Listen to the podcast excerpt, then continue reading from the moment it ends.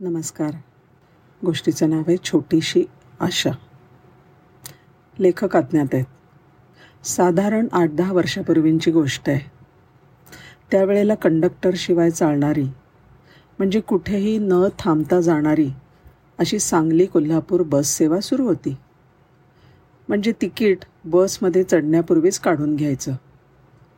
बरोबर सकाळी आठ वाजताची बस मी पकडली. नवरात्र आणि त्यामध्ये शुक्रवार. त्याच्यामुळे देवीच्या दर्शनाला जाणाऱ्यांची बसला बऱ्यापैकी गर्दी होती. माझ्या शेजारी सांगलीला पासष्ट ते सत्तर वर्षांची वृद्ध महिला बसली होती.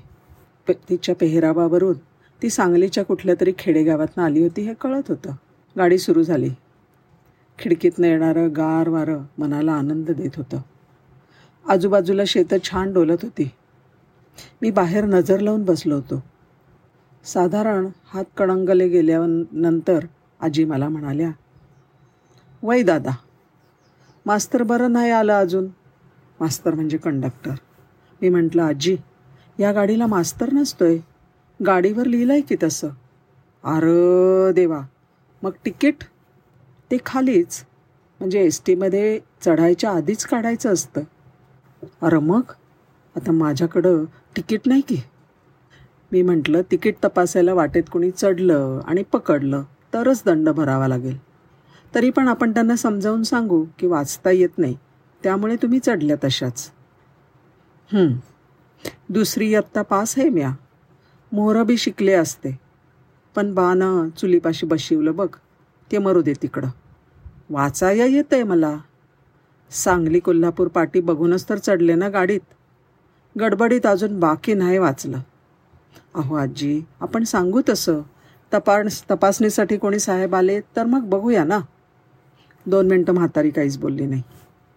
डोक्यावरचा पदर सावरत हळूच म्हणाली नशिबी गरिबी पुचलाय ते परवडलं. पण अडाणीपणाचा शिक्का लई बेकार. विना तिकीट प्रवास आणि त्यामुळे होऊ शकणाऱ्या बेअब्रूचा घोर आजीला लागला होता. ह्या सगळ्या झांगडगुत्त्यात गाडी केव्हा कोल्हापूर स्टँडला मध्ये मध्ये येऊन शिरली ते कळलंच नाही. मी खिडकीतून डोकावून बाहेर पाहिलं. बाहेर कोणी तपासणीच नव्हता. मी म्हटलं आजी आता सुमडीत उतरा आणि इकडे तिकडे न बघता लगेच स्टँडच्या बाहेर पडा. आजी काहीच बोलली नाही. बाहेर येऊन मी गाडीवर मस्त चहा घेतला आणि निघणार तेवढ्यात पुन्हा त्या मला दिसल्या. म्हटलं आजी तुम्ही अजून इथेच? आजीने कमरेला खोचून ठेवलेलं पाकिट बाहेर काढलं. त्यातनं एक तिकीट काढून माझ्या हातात दिलं. कोल्हापूर सांगली विना थांबा गाडीचं तिकीट होतं ते. आजीनी उतरल्यावर तिकीट काढलं होतं. मला म्हणाली लेका टाक फाडून ती. म्या बाहेर गेल्यावर फाडणारच होते. माघारी जाताना मात्र न इसरता आधी तिकीट काढेल. म्हटलं आजी पैसे जास्त झालं असतील तर द्या की नाश्ता हॉटेलात. आजी हसली आणि म्हणाली अरे बाबा जिच्या दर्शनाला आले त्या अंबाबाईनं तिचं जबाबदारी पार पाडली बघ. कुठलं गालबोट न लावता आणलं इथवर. वाटेत तिकिटासाठी उतरवलं असतं मला पकडलं गेलं असतं. पण त्या अंबाबाईनं चार चौघात लाज राखली बघ. दंड भरा इतकं पैकं नाहीत माझ्याकडं पण तिकिटा एवढे आहेत. म्हणलं मग किमान हाय तेवढं तिकीट काढून फाडून टाकलं म्हणजे झालं की रे हिशोब बराबर.